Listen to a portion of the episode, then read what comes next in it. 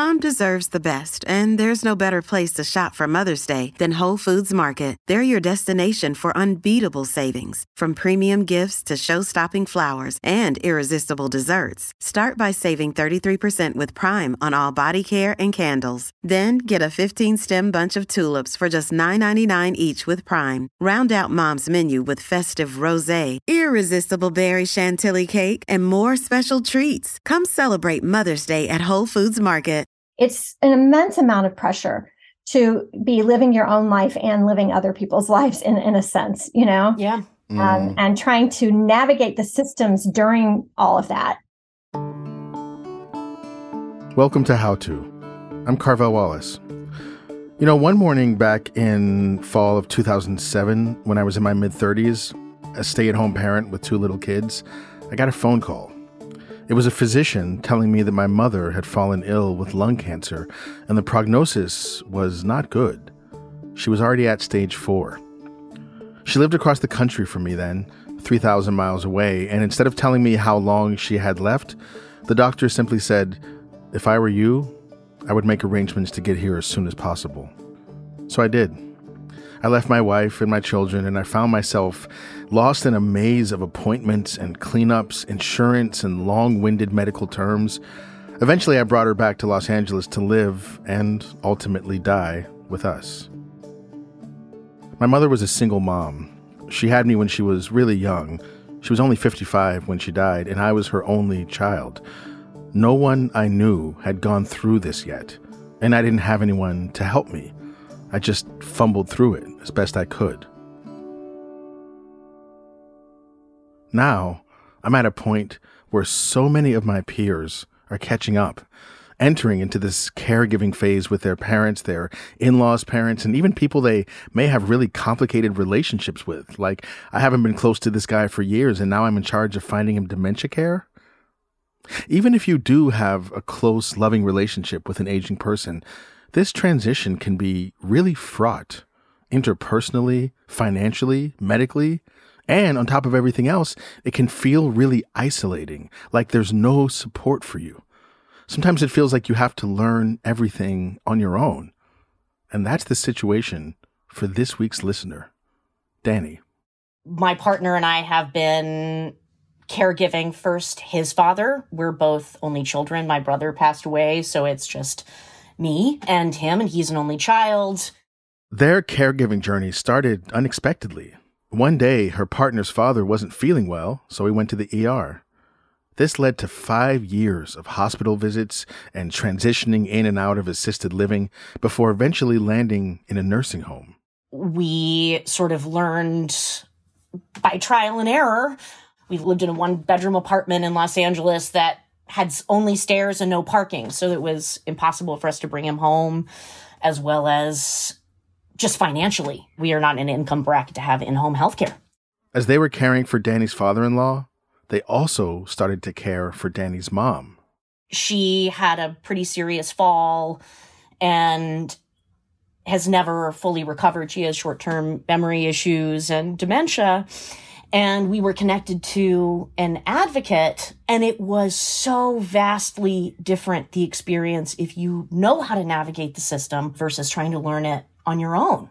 And then knowing that my partner and i don't have children there's no one who will care for us um, just being realistic you know and if there is a future in which we foster or adopt would never want to put our children in the situation that we are in now. It's too much to do on your own. So, to guide Dani and all of us through this, we're joined by someone who has helped countless families face the same tough questions. My name is Amy Goyer. I serve as AARP's family and caregiving expert. This focus on family, I think for me, is the perfect fusion of my personal experience and my professional experience. I've worked in the field of aging for okay, almost 40 years now. And um, and um, and I also have been a family caregiver for my grandparents, my parents, and my sister. Um, my parents for about a dozen years, uh, very intensive caregiving. My dad had Alzheimer's, my mom had had a stroke. So I have lived this, and this is a mission for me. So today on the show, we're going to find out how to care for others and how to prepare to be cared for ourselves. Because it's not a matter of if we're going to need it, it's a matter of when. Stay with us.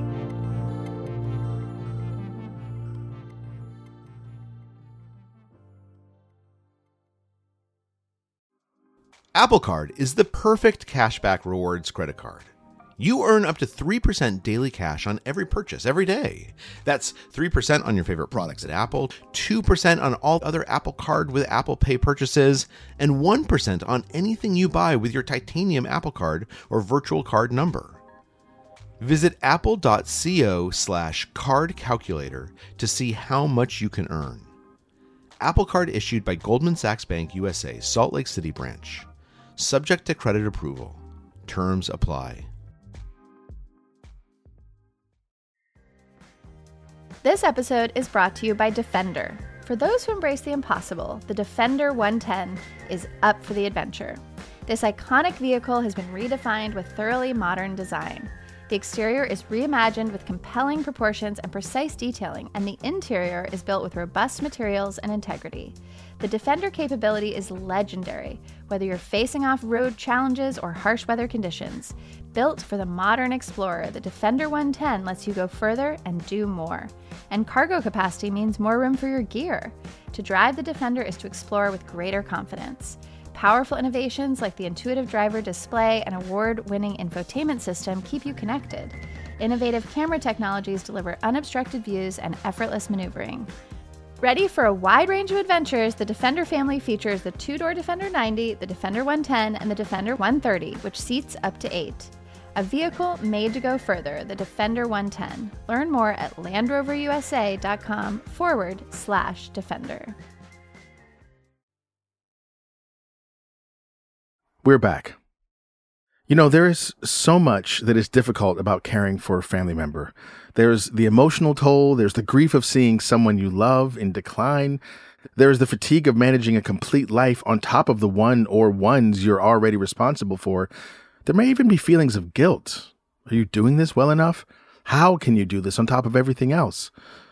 You can't. Balls get dropped, appointments get missed, and there's also the simple, naked logistics of navigating our expensive maze of a healthcare system, insurance companies and deductibles and referrals and exceptions. Dani was facing all of this, and it was a lot. There is absolutely guilt that we didn't know when he first went into a nursing home that we could have gotten some financial aid to get him into a better living situation. And even with my mom, trial and error of you think one thing is the focus, and then you learn halfway through that that's no longer relevant, or that's what you, the kind of rabbit hole that you were going down is a dead end, and then you have to regroup, and you're stressed, you're grieving, all the complicated trauma or relationships comes up when people are depending on you we don't have a good relationship with death in this country. Yes. So when you say, no, I don't want to put in place all life saving measures, she wanted, when she could advocate for herself, comfort measures only. You do get a lot of judgment from other people in the system where they're like, you don't want to do A, B, C, D.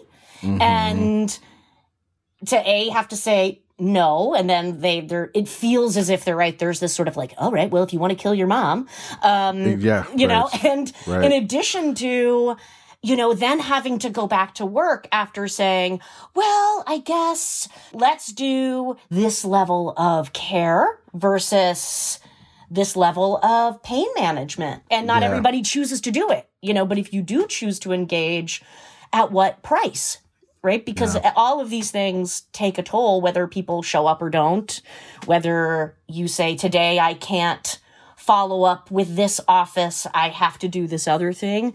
So, yeah, yeah a- absolutely. And those things take their toll. I guess I'm wondering how do you or did you keep your shit together You know, it would. It's a process.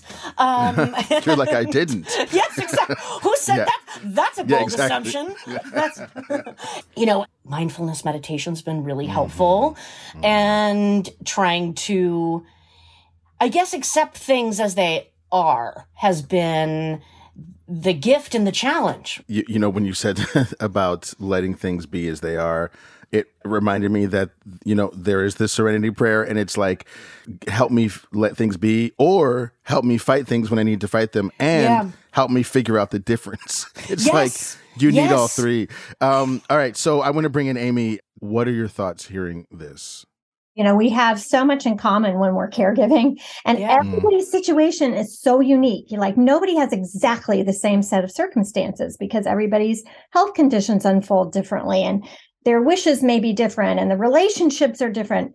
But yet we have certain things that are similar and in common. And I think that, you know, that struggling to take care of yourself while you're caring for others, uh, the the experience of trying to make the best decisions and constantly making decisions and choices Yeah. for someone else. You know, Yeah. you don't walk into this situation knowing exactly how uh, you know Medicare works or Medicaid or your various advanced directives and death with dignity. It varies across states, and so it it's complicated. And people's health insurance is complicated, and Yeah. and even if you, you know, feel like I have a solid understanding of this, you encounter someone in the healthcare system who just isn't cooperating and who isn't communicating, who Right. isn't following Absolutely. the rules. Well, You even know? that's Right. exactly it. Like in California, at least, you can choose your own hospice and you can choose your own home health. But because all of these facilities have relationships, they just say no. But I don't have any of the mechanisms to enforce that, you know, and then all of this is a reminder that who's going to do this for us?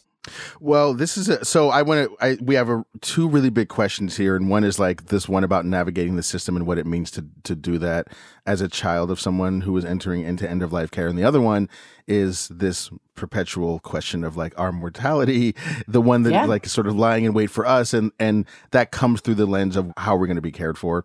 So, Amy, I, I want to start backwards with you. Your career, as you said, almost 40 years, is in understanding and talking about and teaching about and advocating about elder care. But I want to ask you, what do you have in place for your aging and end of life care? How have you thought about that or prepared for Yeah, that? it's a very good question. And I'm kind of in the same boat as Dani in that I don't have children.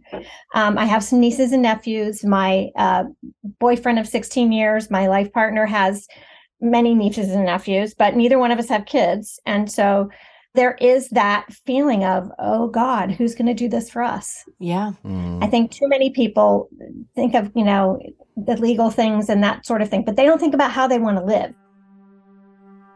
So that could be location, climate, transportation, how close you are to family, how close you are to a grocery store. It can even mean how well your house is prepared for aging in place. One of the key things that comes up over and over is socialization. We're talking a lot about end of life kind of care with Dani's experience today, but we need to think about for our lives a much longer span. We live longer with chronic illnesses and, and you know arthritis or various things that may limit us. Most people need gradually increasing support of some type. And living in isolation is one of the worst things for your health. So Mm. that is a factor when you're planning for your own, you know, older years. Think about how am I not going to be isolated? This includes expanding your social circles, tending to your long term friends, making it a point to hang out with your neighbors, even dealing with resentments you might be harboring that are keeping you emotionally distant from the people you really love. Some people say, okay, I'm going to do kind of um, a Golden Girls kind of thing and have Mhm. roommates and have, and we kind of look out for each other. Or an, an intergenerational house sharing kind of situation where I have someone who moves in, they do things for me around the house, take me to appointments and that type of thing, and they have a lower rent. So knowing what the options are in in your community or where you think you're going to age, and you can do that homework by like uh, Dani was talking about assisted living and finding out oh there were some subsidies that might have helped.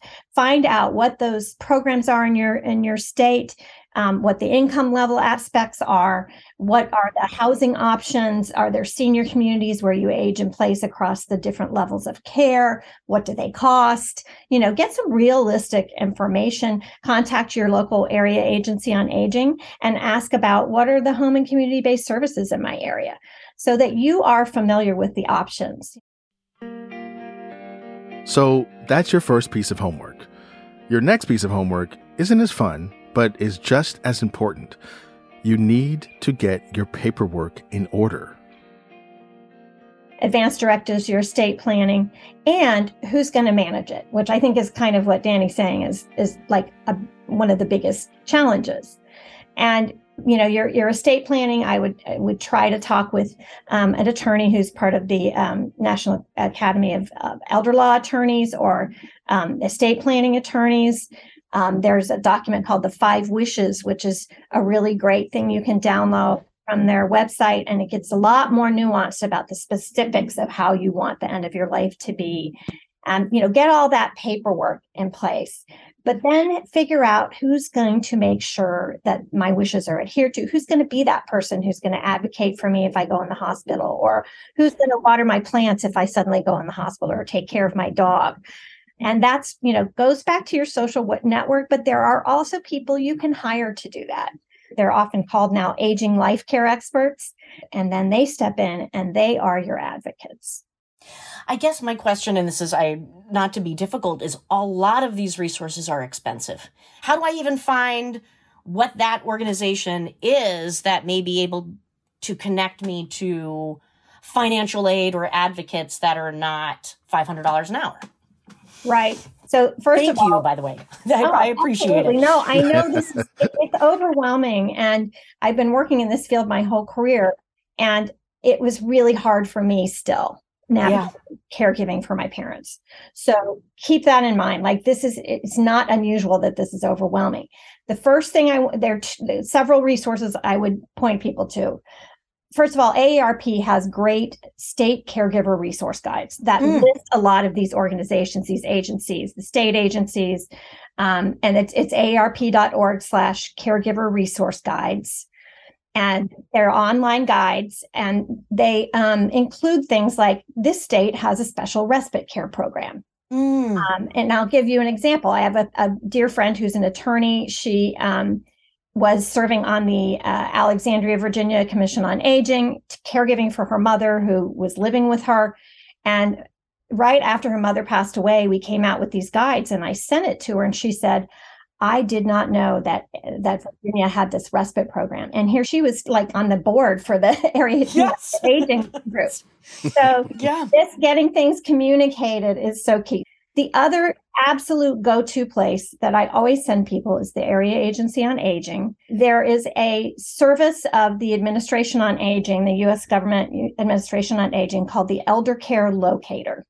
It is a search tool and to help you connect with the aging services in your state or your local area. Um, you can search by zip code and it will give you the results for your area, including your state division on aging or office on aging and your area agency on aging. They know the lay of the land best of anyone and they can do their best to hook you up with someone who can help you I fully admit that they're not enough. You know, it's still really hard sometimes you know, because you you they're they're long waiting lists for people who need those legal services who can't afford to pay you know the five hundred dollars an hour. Well, that's why I'm thinking about what I exactly that of what I can do now, right? While I can be more persistent and have more mental and physical agency and acuity to put some of these support systems in right. place. Right.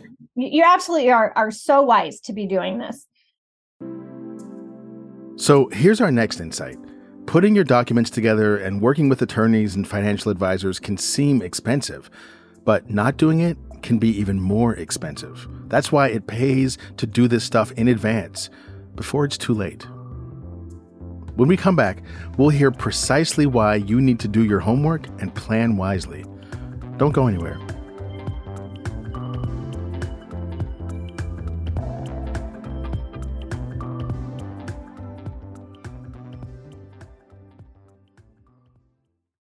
This episode is brought to you by Progressive Insurance. Hey, listeners, whether you love true crime or comedies, celebrity interviews, news, or even motivational speakers, you call the shots on what's in your podcast queue, right?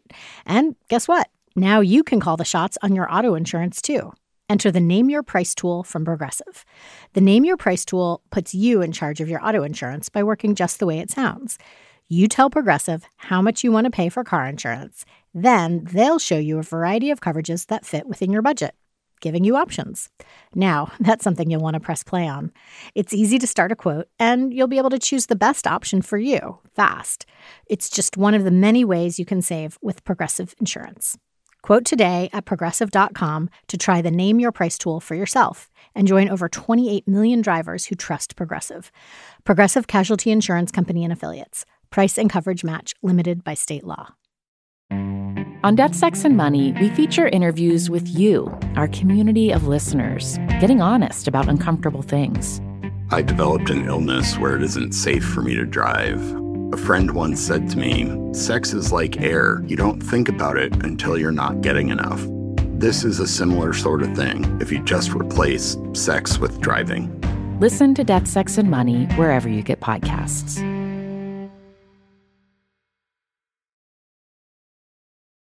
We're back with Dani and Amy Goyer, family and caregiving expert for AARP.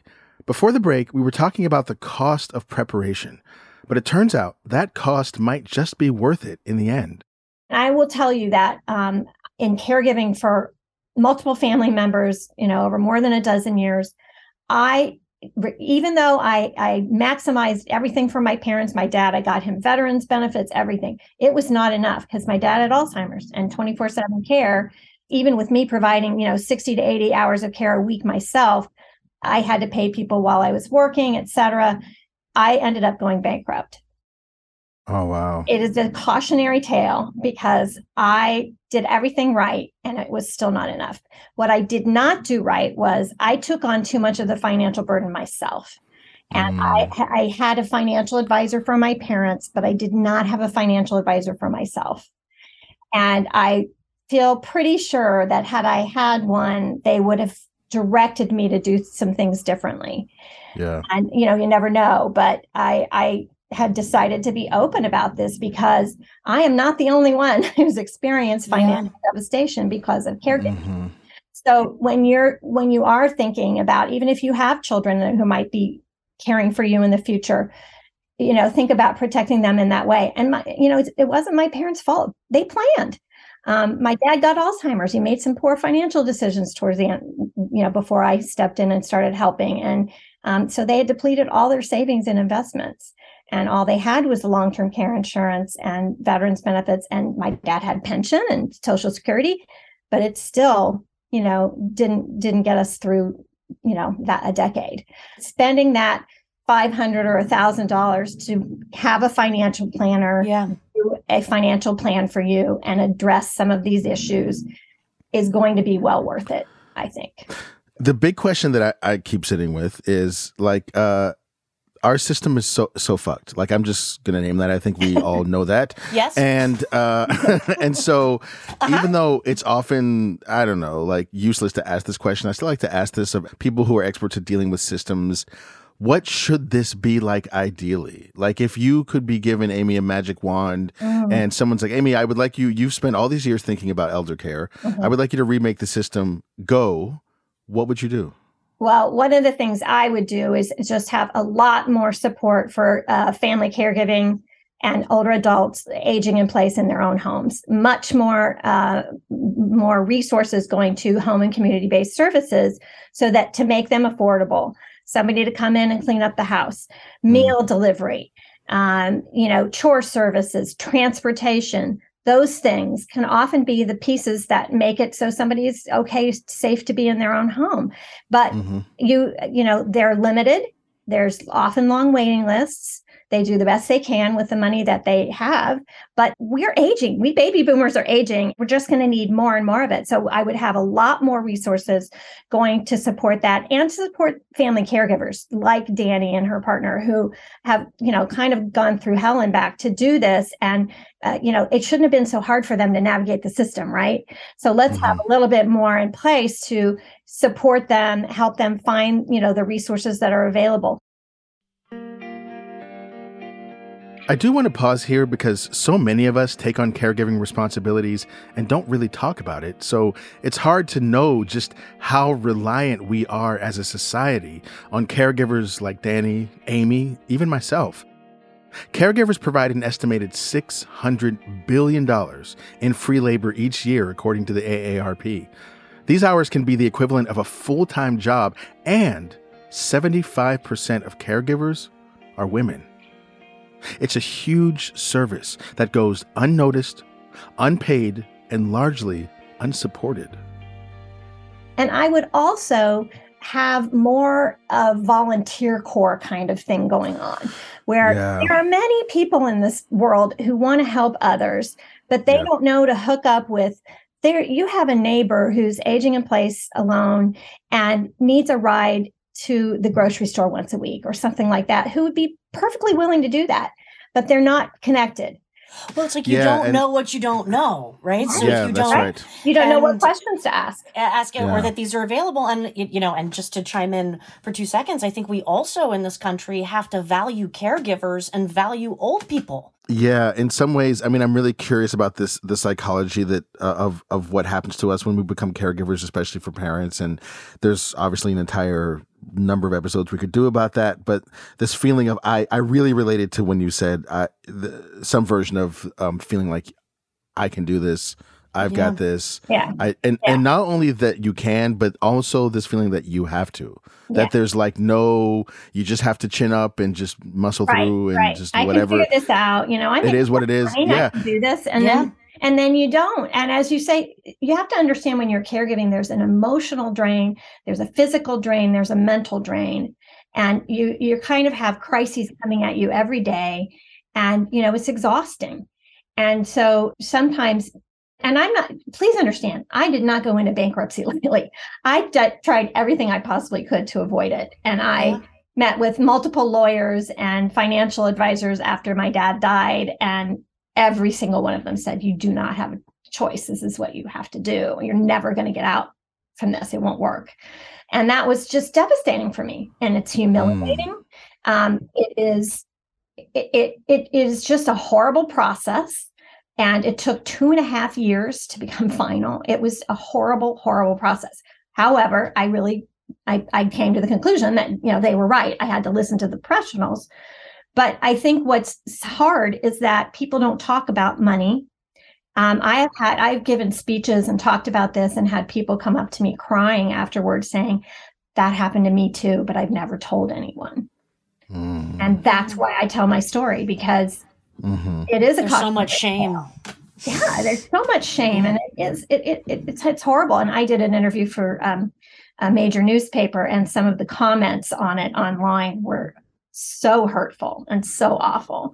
Yeah. And, and people made said things like, "Oh, well, she just filed bankruptcy so she could get her her parents' inheritance." I was like, if there was any inheritance, yeah, what inheritance? I had to do bankruptcy. I mean, come on, you know, it, it yeah. was. It's just one of those weird yeah. things. Yeah.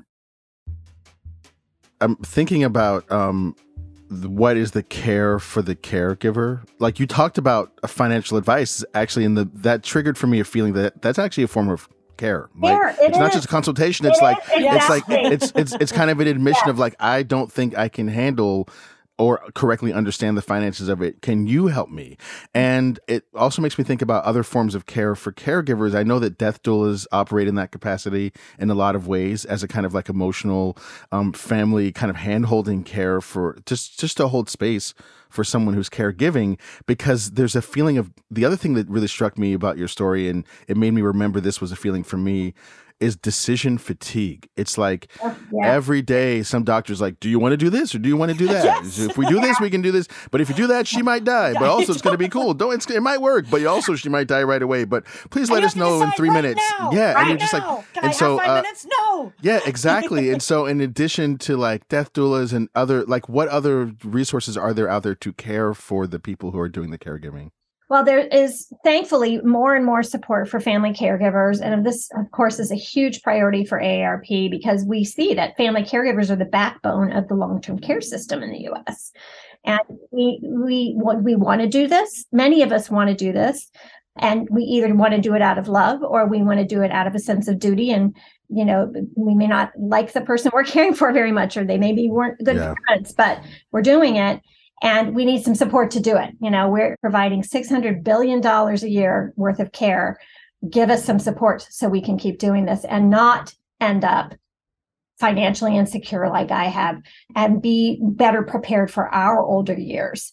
There are support groups for family caregivers, and often that's where you learn about all these things that Dani's been talking about. Like, how do I find out about these things? You learn from other caregivers who's been through it Mm, the Facebook group that I moderate, like that's what it's all about. We've got 14,000 family caregivers in that group who are constantly helping each other navigate, figure it out. How did you deal with this? How did I, you know, deal with that?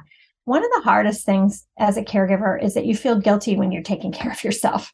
yeah. Yeah. You know, you feel like, oh, I, you know, they're more vulnerable than I am. I, I should take this time to go um, do this thing that fills me up. And I one time was driving to the gas station on empty, you know, fumes, and you're praying that your car doesn't drop, you know, doesn't break down. Yeah. And I was caring for both my parents and my sister across the country. My sister had Cushing disease, and um, she died the year after my mom did. And I was just in the middle of all of it and so burnt out. And I made it and I filled the car up with gas. And as I pulled out, I thought, it's so interesting. The car actually runs better on a full tank. like, duh, right? But that was my aha moment. And I, I tell this story all the time because it's absolutely true. And it changed my life because I thought I expect myself to be just as efficient running on fumes all the time, all the time. And I may not always be able to be on a full tank, but I can keep working on it and I have to keep filling it. And you may have heard the analogy of the oxygen mask, put your oxygen mask Yes. on yourself. But Absolutely. never worked that well for me because that's like a, a crisis. The plane's going down, and caregiving is a Mm. marathon. It goes on and on. You know, it's not even a marathon because you don't know how long it's going to be, and so you have to do something ongoing. So I started literally thinking of it that way. How am I filling my tank? Mostly, you do quick things like getting a cup of coffee or tea, or I always tried to have fresh flowers in the house and um, you know, hugging, dancing with my dad, or petting the dog, or hmm you know, reaching out to a friend. And um, you have to have some premium fill-ups too, though, and that'd be like listening to this podcast or going to a support group meeting. Or I did stuff with my parents that were premium fill-ups, like after mom got her hair done every Friday, we would go out and you know go out to, to eat. And you have to have tune-ups. And guess what? That's the hardest one. That's time away from caregiving. And we all know, you know, how do you get away from it? It follows you everywhere, right? And then you have to do your routine maintenance. Sleep. Sleep is number one priority. And you have to do a little bit of all of these. hmm Really try to keep your engine going, you know? Dani, Yeah. what are your forms of tank filling that you do in your life? You know, it's been helpful to, and and again, there is the guilt associated with it, but making time to to actually interact with art in some way, allowing myself to read things that give me a break from thinking about it, being outside and kind of engage in something that is not um, connected to being an advocate or or caregiver. Mhm. Mhm. Absolutely. You know, music is a big part of my life too. And I couldn't sing in a choir during the caregiving years, but I could sing with my dad. And music was Yeah. my greatest tool with him with dementia. And he loved music. And and that that filled me up, you know, even just singing with him and watching musicals with him and that type of thing. So sometimes you have to adjust Yeah. things that you are that are your normal like coping mechanisms, outlets, the things that nurture your soul, but you find other ways to kind of do them. I couldn't do a big garden, but I could have fresh flowers in the house. You know, you, you sometimes have to adjust those things. But I think joy is our greatest survival skill. So you have to think about what gives you joy and not only creating joy in your caregiving experience, but noticing the little Mhm. things, you know, and Mhm. allowing, taking the time to allow them to fill you up. Like, like when I would tuck my mom in bed at night, she was the cutest thing. She would pull her covers right up to her chin and she never moved all night. And she just would give me the most beautiful smile, you know, and I, and- and it just taking that moment, not Yeah. rushing pe- through that, you know, and saying, I love you, mom. And thanks for, yeah, for being my mom and yeah. things fill you up. I often think of joy as not something that we create, but something we find. Um, but Yeah. uh, we're coming close to the end here, and I, I want to return to the kind of the other side of the equation, which is preparing yourself to be cared for. I think we've covered a lot of that, but I also want to hear you talk about Amy, like what are the first steps? Let's say that I've listened to this podcast and I came in having really never thought about this, and now I leave the podcast going, "Oh my god, everything's about to fall apart. I'm in no way prepared. What is the toolkit that I need to put together? What does that look like?" Right. So, um, as we talked about, think about where you want to live. Think about developing a social network of people of multiple ages and, and community, your community, and then uh, deal with the paperwork. You know, the legal aspects, your advance directives. Uh, you know, uh, living will. Do not resuscitate orders if you want them. Things like the the five wishes document or other anything else that's specific about how you want your care to be and who can make healthcare decisions for you deal with the financial aspects, your estate planning, you know, will, financial powers of attorney, and then think about, you know, what services might be available. And that's kind of part of where you want to live. Do your homework, explore the area agency on aging, what, what home and community based services are available in your area. What if you want to go to a different type of living situation that maybe has a graduated care? I have a friend who's um, who doesn't have children and her husband is deceased and she just recently moved to a like a 55 plus community that has different levels of care and it, it for her that was what made her it makes her feel more secure that she's going to have that. She has uh, myself and other friends who are committed to you know ensuring that that she gets care if she needs it. And just lining up who those people are uh, you know try and get these things in place and and um, and have the conversation starting now.